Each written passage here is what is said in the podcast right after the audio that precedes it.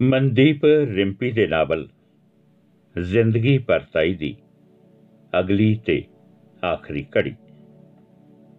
ਜਦੋਂ ਆਰਤੀ ਮੈਡਮ ਨੇ ਗੁਰਸੀਰਤ ਦੇ ਘਰ ਪਹੁੰਚ ਕੇ ਮੇਰੇ ਰਿਸ਼ਤੇ ਦੀ ਗੱਲ ਤੋਰੀ ਤਾਂ ਗੁਰਸੀਰਤ ਇੱਕਦਮ ਚੌਂਕ ਪਿਆ।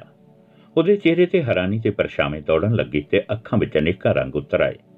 ਥੋੜੀ ਦੇਰ ਲਈ ਤਾਂ ਉਹ ਖਾਮੋਸ਼ ਹੋਇਆ, ਕਿਸੇ ਬੁੱਤ ਵਾਂਗੂ ਖੜਾ ਰਿਹਾ ਆਰਤੀ ਮੈਡਮ ਤਾਂ ਸਾਰੀ ਰਾਤ ਇਹੋ ਸੋਚਦੇ ਆ ਰਹੇ ਸਨ ਕਿ ਗੁਰਸੀਰਤ ਮੇਰੀ ਹਾਂ ਸੁਣ ਕੇ ਭੱਜਿਆ ਫਿਰ। ਚਾਹ ਵਿੱਚ ਮੈਨੂੰ ਸ਼ੁਕਰੀਆ ਕਰਦੇ ਦੀ ਜੀਬ ਨਹੀਂ ਥੱਕਣੀ। ਇਸ ਲਈ ਤਾਂ ਉਹਨਾਂ ਗੁਰਸੀਰਤ ਨੂੰ ਫੋਨ ਤੇ ਨਹੀਂ ਸੀ ਦੱਸਿਆ, ਕਿਉਂਕਿ ਉਹ ਖੁਦ ਗੁਰਸੀਰਤ ਦੇ ਚਿਹਰੇ ਤੇ ਅਚਾਨਕ ਉਡਾਰੀਆਂ ਭਰਦੀਆਂ ਖੁਸ਼ੀਆਂ ਨੂੰ ਵੇਖਣਾ ਚਾਹੁੰਦੇ ਸਨ। ਪਰ ਉਹਦੇ ਚਿਹਰੇ ਤੇ ਅਚਾਨਕ ਉਗੜੇ ਭਾਵਾਂ ਨੂੰ ਵੇਖ ਆਰਤੀ ਮੈਡਮ ਦਾ ਦਿਲ ਡਰ ਗਿਆ। ਇਹ ਕੀ? ਗੁਰਸੀਰਤ ਤਾਂ ਖੁਸ਼ ਹੋਣ ਦੀ ਥਾਂ ਕਿਸੇ ਡੂੰਗੇ ਸੋਗ ਵਿੱਚ ਡੁੱਬ ਗਿਆ। ਜਦੋਂ ਆਰਤੀ ਮੈਡਮ ਨੇ ਉਹਨੂੰ ਹਲੂਣਿਆ ਤਾਂ ਜਾ ਕੇ ਉਹਦੀ ਸੁਰਤ ਪਰਤੀ ਤੇ ਉਹਨੇ ਤੋੜ ਕੇ ਜਵਾਬ ਦਿੱਤਾ ਕਿ ਮੈਂ ਤਾਂ ਵਿਆਹ ਬਾਰੇ ਕਦੇ ਸੋਚਿਆ ਹੀ ਨਹੀਂ। ਉਹ ਆਰਤੀ ਮੈਡਮ ਵੱਲ ਪਿੱਠ ਕਰਕੇ ਖੜਾ ਹੋ ਗਿਆ। ਸ਼ਾਇਦ ਉਹਦੀਆਂ ਅੱਖਾਂ ਆਰਤੀ ਮੈਡਮ ਦੀਆਂ ਅੱਖਾਂ ਦਾ ਸਾਹਮਣਾ ਕਰਨ ਤੋਂ ਡਰਦੀਆਂ ਸਨ। ਗੁਰਸੀਰਤ ਦੀ ਗੱਲ ਸੁਣ ਹੁਣ ਆਰਤੀ ਮੈਡਮ ਦੇ ਕੰਨ ਸੁਣ ਹੋ ਗਏ। ਥੋੜੀ ਦੇਰ ਪਹਿਲਾਂ ਜਿਹੜੀ ਚੁੱਪੀ ਨੇ ਗੁਰਸੀਰਤ ਨੂੰ ਘੇਰਿਆ ਸੀ, ਹੁਣ ਉਸੇ ਚੁੱਪੀ ਨੇ ਆਰਤੀ ਮੈਡਮ ਨੂੰ ਵੀ ਬਗਲ ਲਿਆ। ਉਹਨਾਂ ਨੂੰ ਕੁਝ ਨਹੀਂ ਸੀ ਸੁਝ ਰਿਹਾ ਕਿ ਕੀ ਹੋ ਰਿਹਾ। ਥੋੜੀ ਦੇਰ ਚੁੱਪ ਰਹਿਣ ਤੋਂ ਬਾਅਦ ਉਹ ਗੁੱਸੇ ਵਿੱਚ ਪੱਕੇ ਹੋਏ ਕਹਿਣ ਲੱਗੇ ਕਿ ਜੇਕਰ ਤੂੰ ਵਿਆਹ ਬਾਰੇ ਕਦੇ ਸੋਚਿਆ ਹੀ ਨਹੀਂ, ਤਾਂ ਫੇਰ ਮੁਸਕਾਨ ਨਾਲ ਫੋਨ ਤੇ ਕੀਤੇ ਮੈਸੇਜਾਂ ਦੇ ਕੀ ਅਰਥ? ਜਦੋਂ ਉਹ ਤੈਨੂੰ ਬਲੌਕ ਕਰਦੀ ਸੀ, ਰੋਣ ਹਾਕਾ ਹੋ ਮੇਰੇ ਕੋਲ ਮਿੰਤਾਂ ਤਰਲੇ ਕਿਉਂ ਕਰਦਾ ਸੀ? ਗੁਰਸੀਰਤ ਦਾ ਕਹਿਣਾ ਸੀ ਕਿ ਮੈਂ ਦੋਸਤੀ ਦਾ ਰਿਸ਼ਤਾ ਚਾਹਿਆ, ਵਿਆਹ ਦਾ ਕਦੇ ਵੀ ਨਹੀਂ। ਮੈਂ ਤਾਂ ਕਦੇ ਕਿਸੇ ਨਾਲ ਵੀ ਵਿਆਹ ਕਰਵਾਉਣ ਬਾਰੇ ਨਹੀਂ ਸੀ ਸੋਚਿਆ। ਤੁਸੀਂ ਮੁਸਕਾਨ ਨੂੰ ਪੁੱਛ ਕੇ ਵੇਖ ਲਓ, ਮੈਂ ਕਦੇ ਵੀ ਉਸ ਨੂੰ ਵਿਆਹ ਲਈ ਨਹੀਂ ਕੀਤਾ ਹਮੇਸ਼ਾ ਸਾਡੀ ਗੱਲ ਦੋਸਤੀ ਤੱਕ ਹੀ ਸੀਮਤ ਰਹੀ ਹੈ। ਵਿਆਹ ਦੀ ਗੱਲ ਤਾਂ ਤੁਸੀਂ ਛੇੜੀ ਹੈ।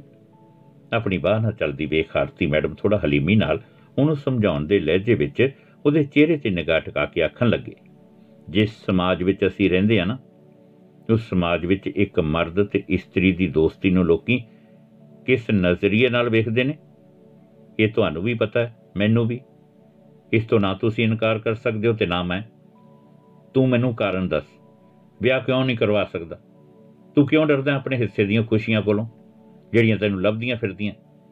ਜੇਕਰ ਹੁਣ ਇੱਕ ਵਾਰ ਇਹ ਤੇਥੋਂ ਰੁੱਸ ਗਈਆਂ, ਮੁੜ ਕਦੇ ਨਾ ਪਰਤਣਗੀਆਂ। ਨਾਲੇ ਤੂੰ ਐ ਕਿਵੇਂ ਭੁੱਲ ਗਿਆ ਕਿ ਹੁਣ ਤੇਰੀਆਂ ਖੁਸ਼ੀਆਂ ਨਾਲ ਮੁਸਕਾਨ ਦੀਆਂ ਖੁਸ਼ੀਆਂ ਵੀ ਜੁੜੀਆਂ ਹੋਈਆਂ ਨੇ? ਤੂੰ ਆਪਣੀਆਂ ਹੀ ਨਹੀਂ, ਉਸ ਮਾਸੂਮ ਦੀਆਂ ਖੁਸ਼ੀਆਂ ਨੂੰ ਵੀ ਲਾਂਬੂ ਲਾਉਣ ਤੇ ਤੁਲਿਆ ਹੋਇਆ ਹੈ। ਜਿਸ ਵਿਚਾਰੀ ਨੇ ਸਾਲਾਂ ਤੋਂ ਢੋਇਆ ਹੋਇਆ ਆਪਣੇ ਮਨ ਦਾ ਬੂਹਾ, ਮਸਾਂ ਮਸਾਂ ਉਹਦੀਆਂ ਖੁਸ਼ੀਆਂ ਲਈ ਖੋਲਿਆ ਗੁਰਸੀਰਤ ਦੀਆਂ ਨਜ਼ਰਾਂ ਝੁਕੀਆਂ ਹੋਈਆਂ ਸਨ ਤੇ ਉਸ ਦੇ ਮੂੰਹੋਂ ਇੱਕ ਵੀ ਸ਼ਬਦ ਨਾ ਨਿਕਲਿਆ। ਆਰਤੀ ਮੈਡਮ ਗੁੱਸੇ ਭਰੀਆਂ ਅੱਖਾਂ ਨਾਲ ਉਸ ਨੂੰ ਘੂਰਦੇ ਰਹੇ। ਉਧਰ ਤਰਨ ਸਮੇਤ ਕਰਦੇ ਸਾਰੇ ਜੀਆਂ ਨੂੰ ਆਰਤੀ ਮੈਡਮ ਦੇ ਫੋਨ ਦੀ ਉਡੀਕ ਸੀ। ਘੜੀ ਦੀ ਸੂਈ ਇੱਕ ਤੋਂ ਵੀ ਟੱਪ ਗਈ। ਤਰਨ ਆਰਤੀ ਮੈਡਮ ਨੂੰ ਫੋਨ ਕਰ ਕਰ ਸੱਕ ਗਈ, ਪਰ ਆਰਤੀ ਮੈਡਮ ਦਾ ਫੋਨ ਚੁੱਕਣ ਦਾ ਹੀ ਨਹੀਂ ਸੀ ਪੈ ਰਿਹਾ। ਸਭ ਦੇ ਚਿਹਰਿਆਂ ਤੇ ਘਬਰਾਹਟ ਦੇ ਚਿੰਨ ਵੇਖ ਮੇਰੀ ਰੂਹ ਨੂੰ ਉਗੜੀਆਂ ਦੁਗੜੀਆਂ ਸੋਚਾਂ ਦੀਆਂ ਕਿਰਚਾਂ ਲਹੂ ਲੁਹਾਨ ਕਰ ਰਹੀਆਂ ਸਨ। ਉਧਰ ਗੁਰਸੀਰਤ ਦਾ ਇਨਕਾਰ ਸੁਣ ਆਰਤੀ ਮੈਡਮ ਦੇ ਚਿਹਰੇ ਤੇ ਉਦਾਸੀ ਪਸਰੀ ਹੋਈ ਸੀ। ਉਹ ਸੋਚਾਂ ਵਿੱਚ ਪੈ ਗਏ ਕਿ ਹੁਣ ਮਸਕਾਨ ਨੂੰ ਕੀ ਕਹਾਂ। ਆਰਤੀ ਮੈਡਮ ਦੇ ਮਨ ਵਿੱਚ ਬਹੁਤ ਉਥਲ-ਪੁਥਲ ਹੋ ਰਹੀ ਸੀ।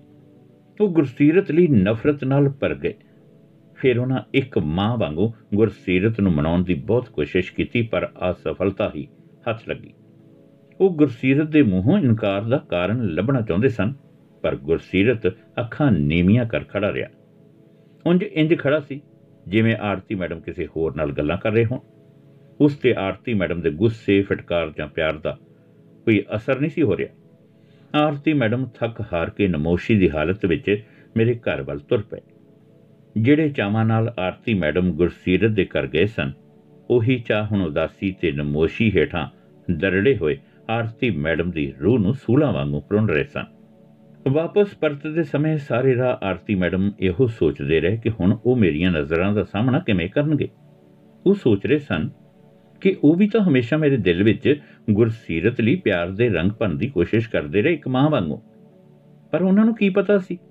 ਜਿਸ ਨੂੰ ਉਹ ਪਿਆਰ ਦਾ ਰੰਗ ਸਮਝ ਰਹੇ ਨੇ, ਉਹ ਰੰਗ ਮੇਰੀ ਜ਼ਿੰਦਗੀ ਨੂੰ ਹੋਰ ਵੀ ਬੇਰੰਗ ਕਰ ਦੇਵੇਗਾ। ਇਸ ਅਚਾਨਕ ਉਗੜੇ ਅੱਲੇ ਜ਼ਖਮ ਨੇ ਮੇਰੇ ਪੁਰਾਣੇ ਜ਼ਖਮਾਂ ਨੂੰ ਵੀ ਉਧੇੜ ਦਿੱਤਾ। ਜਿਨ੍ਹਾਂ ਵਿੱਚੋਂ ਲਹੂ ਨਹੀਂ ਲਾਬਾ ਸਿਮਰਿਆ ਸੀ ਤੇ ਇੰਜ ਲੱਗ ਰਿਹਾ ਸੀ, ਮੈਂ ਇਸ ਲਾਬੇ ਵਿੱਚ ਸੜ ਕੇ ਸੁਆਹ ਹੋ ਜਾਵਾਂਗੀ। ਮੈਂ ਆਰਤੀ ਮੈਡਮ ਦੇ ਮਰਜਾਏ ਚਿਹਰੇ ਨੂੰ ਵੇਖ ਸਭ ਕੁਝ ਸਮਝ ਗਈ ਸਾਂ। ਹੁਣ ਕੁਝ ਵੀ ਦੱਸਣ ਤੇ ਪੁੱਛਣ ਦੀ ਗੁੰਜਾਇਸ਼ ਨਹੀਂ ਸੀ ਬਚੀ।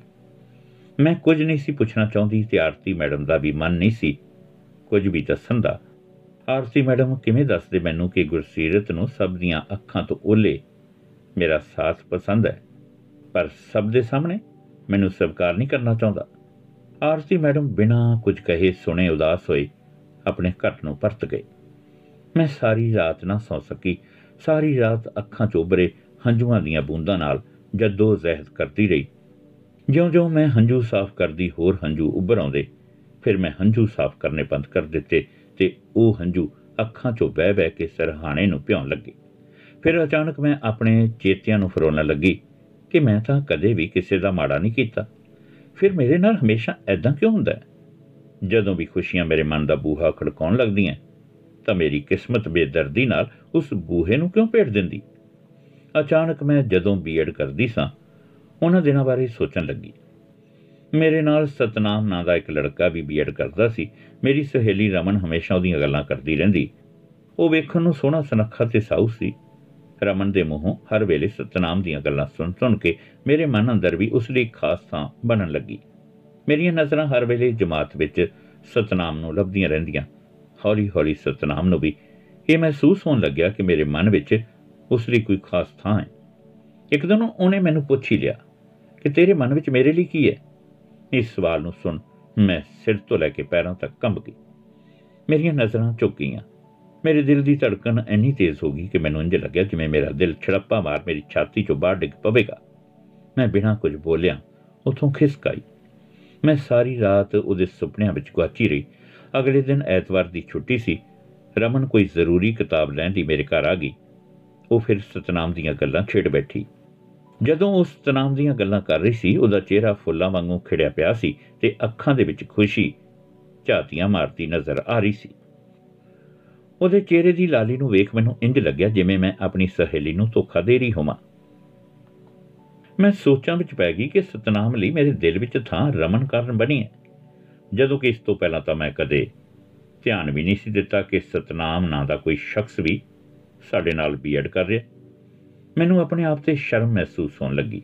ਮੈਂ ਸੋਚ ਲਿਆ ਕਿ ਮੈਂ ਰਮਨ ਦੇ ਰਾਹ ਵਿੱਚ ਕਦੇ ਅੜਿੱਕਾ ਨਹੀਂ ਬਣਾਗੀ ਤੇ ਮੈਂ ਉਸ ਦਿਨ ਤੋਂ ਬਾਅਦ ਆਪਣੇ ਮਨ ਨੂੰ ਮੁੜ ਕਦੇ ਡੋਲਣ ਨਹੀਂ ਦਿੱਤਾ। ਜਦੋਂ ਥੋੜੇ ਦਿਨਾਂ ਬਾਅਦ ਸਤਨਾਮ ਨੇ ਮੁੜ ਆਪਣਾ ਸਵਾਲ ਮੇਰੇ ਅੱਗੇ ਦੁਹਰਾਇਆ, ਮੈਂ ਆਪਣੇ ਮਨ ਨੂੰ ਜ਼ਖਮੀ ਕਰਦੇ ਹੋਏ ਆਖ ਦਿੱਤਾ ਕਿ ਇਹ ਉਹਦਾ ਭਲੇਖਾ ਸੀ। ਭਾਵੇਂ ਸਤਨਾਮ ਨੇ ਮੇਰੀਆਂ ਬਹੁਤ ਮਿੰਨਤਾਂ ਕੀਤੀਆਂ ਸਨ ਕਿ ਮੈਂ ਆਪਣੇ ਆਪ ਨੂੰ ਭਲੇਖਿਆਂ ਵਿੱਚ ਪਾ ਰਹੀ ਹਾਂ। ਉਹ ਮੇਰੀਆਂ ਅੱਖਾਂ ਵਿੱਚ ਆਪਣੇ ਲਈ ਪਿਆਰ ਲੱਭਣ ਲੱਗਿਆ, ਜਿਹੜਾ ਉਹਨੇ ਪਹਿਲਾਂ ਵੇਖਿਆ ਸੀ, ਪਰ ਮੋੜ ਉਹਨੂੰ ਕਦੇ ਨਜ਼ਰ ਨਾ ਆਇਆ। ਹੁਣ ਮੈਂ ਸੋਚਦੀ ਹਾਂ ਕਿ ਉਹ ਪਿਆਰ ਨਹੀਂ ਸੀ। ਉਹ ਤਾਂ ਅਲੜ ਉਮਰ ਵਿੱਚ ਪੈਦਾ ਹੋਈ ਇੱਕ ਅਜੀਬ ਜਿਹੀ ਖਿੱਚ ਸੀ। ਜਿਹੜੀ ਉਸ ਉਮਰ ਦੇ ਮੁੰਡਿਆਂ ਕੁੜੀਆਂ ਵਿੱਚ ਅਕਸਰ ਹੁੰਦੀ ਹੈ। ਮੈਂ ਉਸ ਦਿਨ ਪੱਥਰ ਵਾਂਗੂ ਖੜੀ ਰਹੀ ਤੇ ਕਦੇ ਵੀ ਮੰਨਣ ਲਈ ਤਿਆਰ ਨਾ ਹੋਈ ਕਿ ਮੇਰੇ ਦਿਲ ਵਿੱਚ ਸਤਨਾਮ ਲਈ ਕਦੇ ਪਿਆਰ ਸੀ। ਹੁਣ ਮੈਨੂੰ ਸਤਨਾਮ ਦਾ ਚਿਹਰਾ ਯਾਦ ਆ ਰਿਹਾ ਸੀ ਕਿ ਸ਼ਾਇਦ ਕਿਤੇ ਉਹਦਾ ਹੀ ਸਰਾਪਤਾ ਨਹੀਂ ਲੱਗ ਗਿਆ ਮੇਰੀ ਜ਼ਿੰਦਗੀ ਨੂੰ। ਫਿਰ ਮੇਰੀਆਂ ਸੋਚਾਂ ਮੁੜ ਗੁਰਸੀਰਤ ਵੱਲ ਘੁੰਮੀਆਂ ਕਿ ਮੈਂ ਤਾਂ ਗੁਰਸੀਰਤ ਨੂੰ ਮਨੋ ਚਾਹਿਆ ਸੀ, ਪਰ ਗੁਰਸੀਰਤ ਨੇ ਮੇਰੇ ਨਾਲ ਅਜਿਹਾ ਕਿਉਂ ਕੀਤਾ? ਉਹਨੇ ਤਾਂ ਮੇਰੀ ਜ਼ਿੰਦਗੀ ਨੂੰ ਮਖੌਲ ਬਣਾ ਕੇ ਰੱਖ ਦਿੱਤਾ। ਮੇਰੀਆਂ ਸਦਰਾਂ ਨੂੰ ਲੀਰੋ ਲੀਰ ਕਰ ਦਿੱਤਾ। ਮੈਥੋਂ ਸਬਰ ਨਹੀਂ ਸੀ ਕੀਤਾ ਜਾ ਰਿਹਾ। ਮੈਂ ਚਾਹੁੰਦੀ ਸਾਂ ਕਿ ਇੱਕ ਵਾਰ ਮੈਨੂੰ ਇਨਕਾਰ ਦਾ ਕਾਰਨ ਪਤਾ ਲੱਗ ਜਾਵੇ। ਮੈਂ ਸਾਰੀ ਰਾਤ ਉਹ ਨੀਂਦਰੀ ਜਹੀ ਅੱਧ ਕੱਚੇ ਸੁਪਨਿਆਂ ਵਿੱਚ ਹੀ ਗੁਰਸੀਰਤ ਨੂੰ ਪੁੱਛਦੀ ਰਹੀ ਕਿ ਉਹਨੇ ਮੇਰੇ ਨਾਲ ਐਦਾਂ ਕਿਉਂ ਕੀਤਾ? ਪਹਿਲਾਂ ਦੋ ਵਾਰ ਮੈਂ ਆਪਣੀ ਜ਼ਿੰਦਗੀ ਵਿੱਚ ਆਏ ਅਜਿਹੇ ਤੂਫਾਨ ਚੱਲ ਚੁੱਕੀ ਸਾਂ, ਪਰ ਮੈਂ ਸਬਰ ਦਾ ਕੁੱਟ ਭਰ ਲਿਆ ਸੀ, ਕਿਉਂਕਿ ਮੈਨੂੰ ਉਹਨਾਂ ਤੂਫਾਨਾਂ ਦੇ ਕਾਰਨਾਂ ਦਾ ਪਤਾ ਸੀ।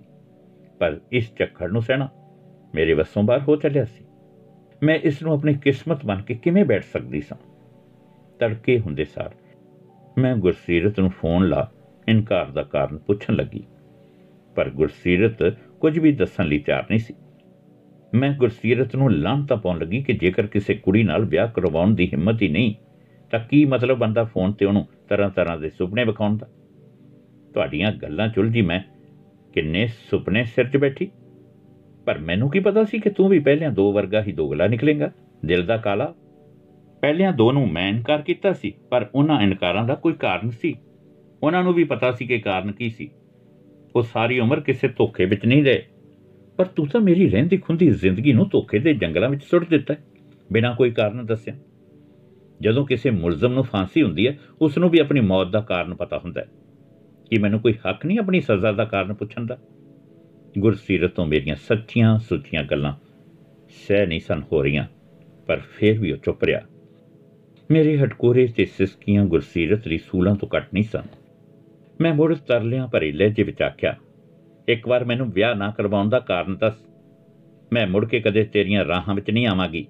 ਨਹੀਂ ਤਾਂ ਮੈਨੂੰ ਸਾਰੀ ਉਮਰ ਇਸ ਸਦਮੇ ਨੇ ਜਿਉਣ ਨਹੀਂ ਦੇਣਾ ਕਿ ਮੇਰੀ ਜ਼ਿੰਦਗੀ ਵਿੱਚ ਐਸਾ ਵੀ ਇੱਕ ਸ਼ਖਸ ਆਇਆ ਸੀ ਜਿਹਨੂੰ ਮੇਰੇ ਨਾਲ ਗੱਲਾਂ ਕਰ, ਮੇਰੀਆਂ ਭਾਵਨਾਵਾਂ ਨਾਲ ਖੇਡਣਾ ਚੰਗਾ ਲੱਗਦਾ ਸੀ। ਜਿਨੇ ਮੇਰੀ ਜ਼ਿੰਦਗੀ ਨੂੰ ਮਖੌਲ ਬਣਾ ਕੇ ਰੱਖ ਦਿੱਤਾ। ਮੇਰੀਆਂ ਸੱਚੀਆਂ ਗੱਲਾਂ ਸੁਣ, ਗੁਰਸੀਰਤ ਭਰੀ ਹੋਈ ਦੁੱਬਰ ਜ਼ਬਾਨ ਨਾਲ ਆਖਣ ਲੱਗਿਆ, ਮੁਸਕਾਨ, ਮੇਰੇ ਸੱਚ ਨਾਲ ਤੁਹਾਡਾ ਜਿਉਣਾ ਹੋ ਜਾਣਾ ਮੈਨੂੰ ਡਰ ਹੈ ਕਿਧਰੇ ਮੇਰੇ ਸੱਚ ਦੇ ਭਾਰ ਹੇਠ ਤੁਹਾਡੀਆਂ ਖੁਸ਼ੀਆਂ ਨਾ ਮਿੱਦੀਆਂ ਜਾਣ। ਮੈਂ ਹੰਝੂ ਪੂੰਝਦੀ ਪੂੰਝਦੀ ਆਖਣ ਲੱਗੀ, ਮੈਨੂੰ ਤੁਹਾਡਾ ਹਰ ਸੱਚ ਮਨਜ਼ੂਰ ਹੈ। ਮੈਂ ਤੁਹਾਡੀਆਂ ਖੁਸ਼ੀਆਂ ਨੂੰ ਕਦੇ ਨਹੀਂ ਮਿੱਧਣ ਦੇਵਾਂਗੀ। ਭਾਵੇਂ ਆਪ ਦਰੜੀ ਜਾਵਾਂ। ਗੁਰਸੀਰਤ ਠੰਡਾ ਸਾ ਪਰ ਕੇ ਆਖਣ ਲੱਗਿਆ। ਮੁਸਕਾਨ, ਇੰਜ ਮੁੜ ਕਦੇ ਭੁੱਲ ਕੇ ਨਾ ਆਖਿਓ। ਤੁਹਾਡੇ ਨਾਲ ਹੀ ਤਾਂ ਮੇਰੀਆਂ ਖੁਸ਼ੀਆਂ ਨੇ। ਤੁਹਾਡੇ ਬਿਨਾ ਮੈਂ ਆਪਣੀ ਜ਼ਿੰਦਗੀ ਨੂੰ ਕਿਆਸ ਵੀ ਨਹੀਂ ਸਕਦਾ। ਮੈਂ ਮੁੜ ਤਰਲੇ ਭਰੇ ਲਹਿਜ਼ੇ ਨਾਲ, ਫਿਰ ਦੱਸੋ ਮੈਨੂੰ ਤੁਹਾਡਾ ਸੱਚ ਕੀ ਹੈ? ਮੈਂ ਹਰ ਸੱਚ ਸੁਣਨ ਨੂੰ ਤਿਆਰ ਹਾਂ, ਹਰ ਸੱਚ ਅਪਣਾਉਣ ਨੂੰ ਤਿਆਰ ਹਾਂ, ਹਰ ਸੱਚ ਨਾਲ ਲੜਨ ਨੂੰ ਤਿਆਰ ਹਾਂ। ਮੈਨੂੰ ਇੰਜ ਲੱਗਿਆ ਜਿਵੇਂ ਮੇਰੀ ਆਵਾਜ਼ ਵਿੱਚੋਂ ਉੱਠੇ ਹਟਕੋਰਿਆਂ ਚੋਂ ਕੁਝ ਕੁ ਹਟਕੋਰਿਆਂ ਨੇ ਗੁਰਸੀਰਤ ਦਾ ਗਲਾ ਰੁੰਨ ਦਿੱਤਾ ਹੋਵੇ ਤੇ ਉਹ ਭਰੇ ਮਨ ਨਾਲ ਆਖਣ ਲੱਗਿਆ, ਮੈਨੂੰ ਡਰ ਲੱਗਦਾ ਹੈ। ਕਿਧਰੇ ਮੇਰਾ ਕੌੜਾ ਸੱਚ ਜਾਣ ਕੇ ਤੁਸੀਂ ਮੈਨੂੰ ਨਫ਼ਰਤ ਨਾ ਕਰਨ ਲੱਗ ਜਾਓ। ਮੈਂ ਗੱਲ ਨੂੰ ਵਿੱਚੋਂ ਹੀ ਟੋਕ ਕੇ ਆਖਿਆ, ਤੁਹਾਡੇ ਇਨਕਾਰ ਨੇ ਮੇਰੇ ਮਨ ਵਿੱਚ ਤੁਹਾਡੇ ਲਈ ਪਿਆਰ ਰਹਿਣ ਹੀ ਕਿੱਥੇ ਦੇਣਾ ਇਸ ਨਾਲੋਂ ਤਾਂ ਚੰਗਾ ਹੈ ਕਿ ਤੁਸੀਂ ਆਪਣਾ ਕੌੜਾ ਸੱਚ ਮੈਨੂੰ ਦੇ ਦਿਓ। ਮੈਂ ਵਾਅਦਾ ਕਰਦੀ ਹਾਂ ਮੈਂ ਉਸ ਸੱਚ ਨੂੰ ਨਫ਼ਰਤ ਨਹੀਂ, ਮੋਹ 'ਚ ਲਪੇਟ ਕੇ ਰੱਖਾਂਗੀ। ਗੁਰਸੀਰਤ ਆਖਣ ਲੱਗਿਆ ਕਿ ਮੇਰਾ ਨਾਵਲ ਤਾਂ ਜੇ ਅਧੂਰਾ ਹੀ ਰਹਿ ਗਿਆ। ਤੁਸੀਂ ਪੂਰਾ ਸੁਣਿਆ ਹੀ ਨਹੀਂ। ਗੁਰਸੀਰਤ ਦੀ ਇਹ ਗੱਲ ਸੁਣ ਕੇ ਮੈਂ ਖਿਜ ਗਈ। ਸਾਡੀ ਜ਼ਿੰਦਗੀ ਦੀ ਐਨੀ ਵੱਡੀ ਜੱਦੋ ਜ਼ਹਿਦ ਦੇ ਵਿੱਚ ਤੁਹਾਡਾ ਨਾਵਲ ਕਿੱਥੋਂ ਆ ਗਿਆ?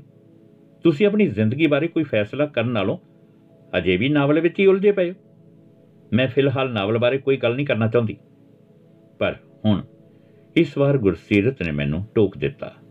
ਮੁਸਕਾਨ, ਤੁਹਾਨੂੰ ਇਸ ਨਾਵਲ ਦਾ ਕੌੜਾ ਸੱਚ ਸੁਣਨਾ ਹੀ ਪੈਣਾ ਕਿਉਂਕਿ ਬਿੰਦਰ ਮੈਨੂੰ ਜਿਉਣ ਨਹੀਂ ਦਿੰਦਾ। ਉਹ ਹਰ ਘੜੀਆਂ ਮੈਨੂੰ ਹੁੱਜਾ ਮਾਰਦਾ ਹੈ ਕਿ ਮੈਂ ਤੇਰੇ ਨਾਲ ਕਹਾਣੀ ਬਾਰੇ ਅੱਗੇ ਗੱਲ ਤੋਰਾਂ। ਦਿਨ ਰਾਤ ਮੈਨੂੰ ਤੰਗ ਪਰੇਸ਼ਾਨ ਕਰਦਾ ਹੈ। ਉਹ ਤੇਰੀ ਖੁਸ਼ੀ ਚਾਹੁੰਦਾ ਹੈ, ਉਹਨੂੰ ਡਰ ਹੈ ਕਿ ਤੂੰ ਮੇਰੇ ਨਾਲ ਖੁਸ਼ ਨਹੀਂ ਰਹਿ ਸਕਦੀ। ਗੁਰਸੀਰਤ ਦੀਆਂ ਅਜਿਹੀਆਂ ਗੱਲਾਂ ਸੁਣ ਕੇ ਮੈਨੂੰ ਇੰਜ ਲੱਗਿਆ ਜਿਵੇਂ ਉਹ ਦਿਮਾਗੀ ਤੌਰ ਤੇ ਪਰੇਸ਼ਾਨ ਹੈ। ਮੇਰਾ ਮਨ ਉਸ ਲਈ ਤਰਸ ਨਾਲ ਭਰ ਗਿਆ। ਮੈਂ ਸੋਚਾਂ ਵਿੱਚ ਪੈ ਗਈ, ਇੱਕ ਬੇਜਾਨ ਨਾਵਲ ਨਾਲ, ਉਹਨੇ ਕਿਵੇਂ ਆਪਣੀ ਜ਼ਿੰਦਗੀ ਗੁੰਦ ਲਈ? ਕੀ ਕੋਈ ਬੇਜਾਨ ਲਿਖਤ ਨੂੰ ਆਪਣੀ ਜ਼ਿੰਦਗੀ ਦੀ ਕਿਤਾਬ ਵਿੱਚ ਇੰਜ ਵੀ ਮਰ ਸਕਦਾ ਮੈਂ ਗੁਰਸੀਰਤ ਨੂੰ ਹਮਦਰਦੀ ਨਾਲ ਸਮਝਾਉਣ ਲੱਗੀ ਕਿ ਇਹ ਸਾਡੀ ਆਪਣੀ ਜ਼ਿੰਦਗੀ ਹੈ।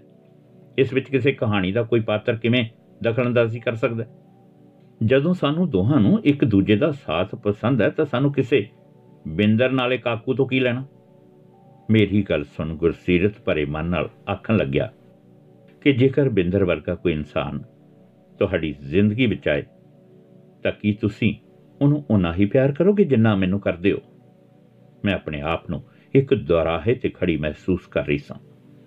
ਮੈਨੂੰ ਗੁਰਸੀਰਤ ਦੀਆਂ ਗੱਲਾਂ ਸਮਝ ਨਹੀਂ ਸਨ ਆ ਰਹੀਆਂ। ਕਿ ਉਹ ਕੀ ਕਹਿਣਾ ਚਾਹੁੰਦਾ ਹੈ? ਪਰ ਮੈਨੂੰ ਬਿੰਦਰ ਨਾਲ ਹਮਦਰਦੀ ਸੀ ਕਿ ਉਸ ਨਾਲ ਕੁਝ ਗਲਤ ਨਹੀਂ ਹੋਣਾ ਚਾਹੀਦਾ। ਇਸ ਵਿੱਚ ਉਸ ਦਾ ਜਾਂ ਕਾਕੂ ਦਾ ਕੀ ਦੋਸ਼? ਮੈਂ ਇੱਕਦਮ ਆਖਿਆ ਕਿ ਬਿੰਦਰ ਜਾਂ ਕਾਕੂ ਦਾ ਕੋਈ ਦੋਸ਼ ਨਹੀਂ। ਉਹ ਤਾਂ ਕਿਸਮਤ ਦੀਆਂ ਲਕੀਰਾਂ ਨਾਲ ਬੱਝੇ ਹੋਏ ਨੇ। ਪਰ ਤੁਸੀਂ ਮੈਨੂੰ ਕਿਹੜੀਆਂ ਲਕੀਰਾਂ ਨਾਲ ਬੰਨਣ ਲੱਗੇ ਹੋਏ ਹੋ? ਮੇਰੀਆਂ ਗੱਲਾਂ ਸੁਣ ਗੁਰਸੀਰਤ ਚੀਕ ਪਿਆ। ਮੈਂ ਤਾਂ ਆਪ ਲੜ ਰਿਹਾ ਹਾਂ ਆਪਣੇ ਡਰ ਨਾਲ। ਕਿਸੇ ਨੂੰ ਕੀ ਲਕੀਰਾਂ ਨਾ ਬੰਨਣਾ ਕਿਉਂਕਿ ਨਾਵਲ ਵਿਚਲਾ ਬਿੰਦਰ ਕੋਈ ਹੋਰ ਨਹੀਂ। ਮੈਂ ਹੀ ਹਾਂ। ਮੈਂ ਗੁਰਸੀਰਤ ਹਾਂ ਤੇ ਮੈਂ ਹੀ ਹਾਂ ਬਿੰਦਰ। ਆਪਣੀ ਜ਼ਿੰਦਗੀ ਦਾ ਹਰ ਇੱਕ ਸੱਚ ਮੈਂ ਤੇਰੇ ਸਾਹਮਣੇ ਖੋਲ ਕੇ ਰੱਖ ਦਿੱਤਾ। ਮੈਂ ਗੁਰਸੀਰਤ ਦੀ ਗੱਲ ਸੁਣਨ ਨੂੰ ਹੌਸਲਾ ਦਿੰਦੀ ਹੋਈ ਆਖਣ ਲੱਗੀ, ਇਸ ਵਿੱਚ ਕਿਸੇ ਦਾ ਕੋਈ ਦੋਸ਼ ਨਹੀਂ, ਨਾ ਕਾਕੂ ਦਾ, ਨਾ ਤੁਹਾਡਾ, ਨਾ ਤੁਹਾਡੇ ਘਰ ਦੇ ਕਿਸੇ ਹੋਰ ਚੀਜ਼ ਦਾ। ਜੋ ਤੁਹਾਡੇ ਹੱਥ ਵਸ ਨਹੀਂ, ਉਸ ਲਈ ਕਿਉਂ ਦੁਖੀ ਹੋਣਾ? ਮੈਂ ਤੁਹਾਡੇ ਨਾਲ ਹਰ ਪਰਿਸਥਿਤੀ ਦਾ ਸਾਹਮਣਾ ਕਰਨ ਲਈ ਤਿਆਰ ਹਾਂ। ਕਿਸੇ ਵੀ ਸੱਚ ਦਾ ਸਾਹਮਣਾ ਕਰਨ ਲਈ ਤੁਹਾਡੇ ਨਾਲ ਖੜੀ ਰਹਾਂਗੀ ਮੌਤ ਆਉਣ ਤੱਕ। ਤੁਹਾਡਾ ਹਰ ਸੱਚ ਮੇਰੇ ਸਿਰ ਮੱਥੇ। ਮੇਰੀਆਂ ਗੱਲਾਂ ਸੁਣ ਗੁਰਸੀਰਤ ਖੁਸ਼ੀ ਤੇ ਹੌਸਲੇ ਨਾਲ ਭਰ ਗਿਆ। ਉਹ ਚਾਈ ਚਾਈ ਆਰਤੀ ਮੈਡਮ ਨੂੰ ਫੋਨ ਲਾਉਣ ਦੀ ਗੱਲ ਆਖਦਾ ਹੋਇਆ ਮੈਨੂੰ ਆਖਣ ਲੱਗਿਆ, ਤੇਰੇ ਨਾਲ ਗੱਲ ਕਰਕੇ ਮੈਨੂੰ ਇੰਜ ਲੱਗਦਾ ਹੈ ਜਿਵੇਂ ਮੇਰੀ ਜ਼ਿੰਦਗੀ ਪਰਤਾਈ